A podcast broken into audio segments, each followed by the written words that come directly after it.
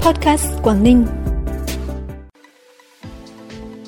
Tích cực chuẩn bị hội trợ thương mại du lịch quốc tế Việt Trung lần thứ 15 năm 2023, Hải Dương đứng thứ 7 cả nước về giao dịch nông sản trên sàn thương mại điện tử.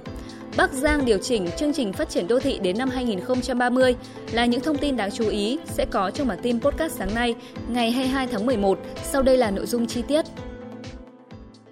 Thưa quý vị và các bạn, Hội trợ Thương mại Du lịch Quốc tế Việt Trung Móng Cái Đông Hưng lần thứ 15 năm 2023 sẽ được tổ chức từ ngày 30 tháng 11 đến ngày 4 tháng 12 năm 2023 tại thành phố Móng Cái, tỉnh Quảng Ninh. Trong khuôn khổ hội trợ sẽ diễn ra triển lãm trưng bày thành tựu phát triển kinh tế xã hội, giao lưu kinh tế, giới thiệu quảng bá sản phẩm hàng hóa tại hội trợ. Diễn đàn thúc đẩy hoạt động du lịch biên giới qua cặp cửa khẩu quốc tế Móng Cái Đông Hưng, diễn đàn kết nối xuất khẩu nông lâm thủy sản, hải sản vào thị trường Trung Quốc, hát đối trên sông biên giới, giao lưu văn hóa giữa thanh niên Móng Cái Đông Hưng, giải thi đấu gôn quốc tế mở rộng, giải chạy giao lưu hữu nghị quốc tế, Đến thời điểm này, mọi công tác chuẩn bị đang được gấp rút hoàn tất. Hệ thống nhà tiền chế đang được khẩn trương lắp dựng để sớm đưa trên 400 gian hàng vào trưng bày. Cùng với đó, các hoạt động tập luyện, chuẩn bị hợp luyện giữa các nghệ sĩ, diễn viên chuyên và không chuyên của hai địa phương hai nước cũng đang được tích cực triển khai, sẵn sàng mang đến cho hội trợ những hoạt động giao lưu văn hóa nghệ thuật đặc sắc.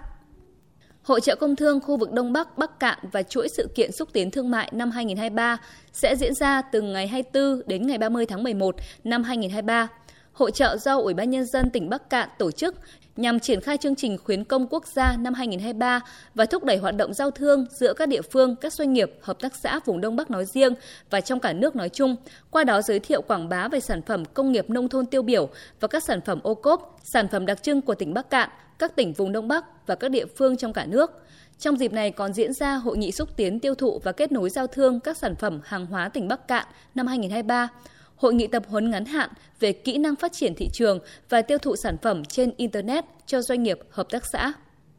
Theo Sở Nông nghiệp và Phát triển Nông thôn, đến nay tỉnh Hải Dương có hơn 151.000 chủ thể đưa sản phẩm nông nghiệp giới thiệu trên các sàn thương mại điện tử, tăng hơn 22.000 chủ thể so với đầu năm 2023. Các chủ thể đã thực hiện hơn 41.000 lượt giao dịch trên các sàn thương mại điện tử như Vỏ Sò, Lazada, VnPost, đứng thứ bảy cả nước về số lượng giao dịch. Hải Dương có 1.162 sản phẩm nông nghiệp được quảng bá, giới thiệu trên các trang thương mại điện tử, bao gồm các sản phẩm đặc sản, o cóp, sản phẩm tươi đã qua sơ chế hoặc chế biến sâu.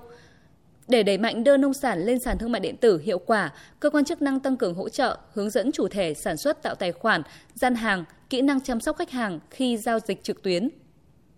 Sở Xây dựng tỉnh Bắc Giang vừa tổ chức công bố quyết định của Ủy ban nhân dân tỉnh về việc điều chỉnh chương trình phát triển đô thị tỉnh Bắc Giang đến năm 2030. Theo đó, tỉnh Bắc Giang đặt mục tiêu đến năm 2025 phấn đấu tỷ lệ đô thị hóa 58,28%, đến năm 2030 tỷ lệ đô thị hóa đạt 71,66%.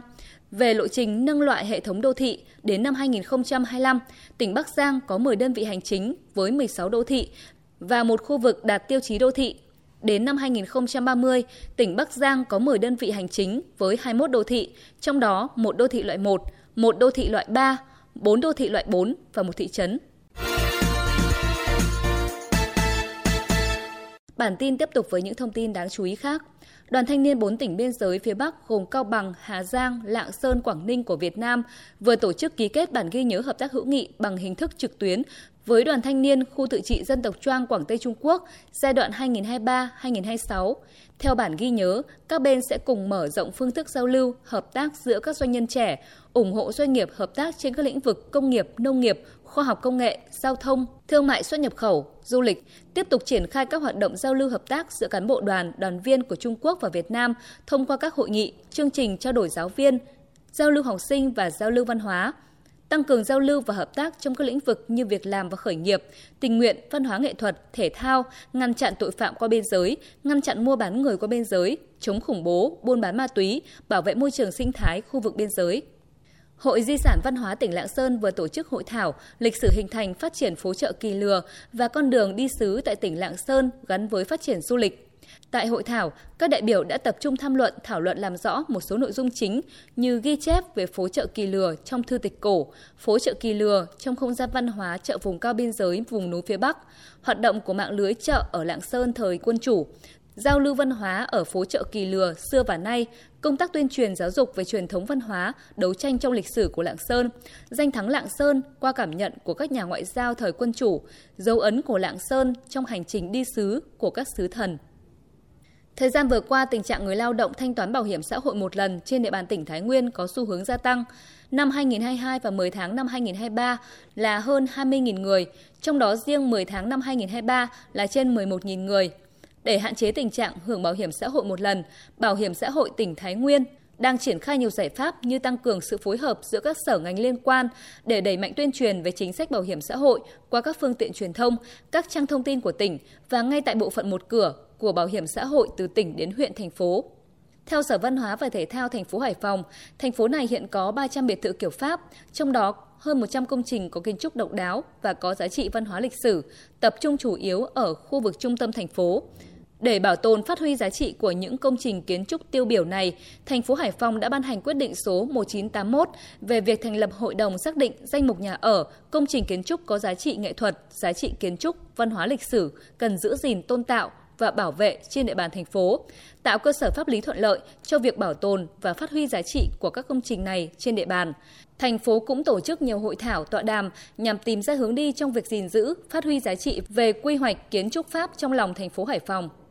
Phần cuối bản tin là thông tin thời tiết. Thưa quý vị và các bạn, các tỉnh miền Bắc nước ta đang trong những ngày đầu mùa đông nên mang kiểu thời tiết rất đặc trưng vào mùa này với tiết trời nắng hanh khô và chênh lệch nhiệt độ giữa ngày và đêm ở mức cao. Dự báo trong ngày hôm nay, khu vực Bắc Bộ chịu ảnh hưởng chủ yếu của khối không khí lạnh có cường độ tiếp tục suy yếu. Do vậy toàn vùng trời hầu như không có mưa, độ ẩm không khí giảm thấp và ban ngày trời có nắng. Nhiệt độ đêm và sáng sớm dao động trong khoảng từ 14 đến 17 độ. Những nơi có địa hình núi cao ở phía Bắc, nhiệt độ dưới 10 độ, trời rét buốt. Vào ban ngày, nhiệt độ tăng nhanh. Vào trưa chiều, mức nhiệt tăng cao nhất có thể lên tới 25 đến 28 độ. Thông tin thời tiết vừa khép lại bản tin podcast sáng nay. Xin kính chào và hẹn gặp lại quý vị và các bạn trong các bản tin sau.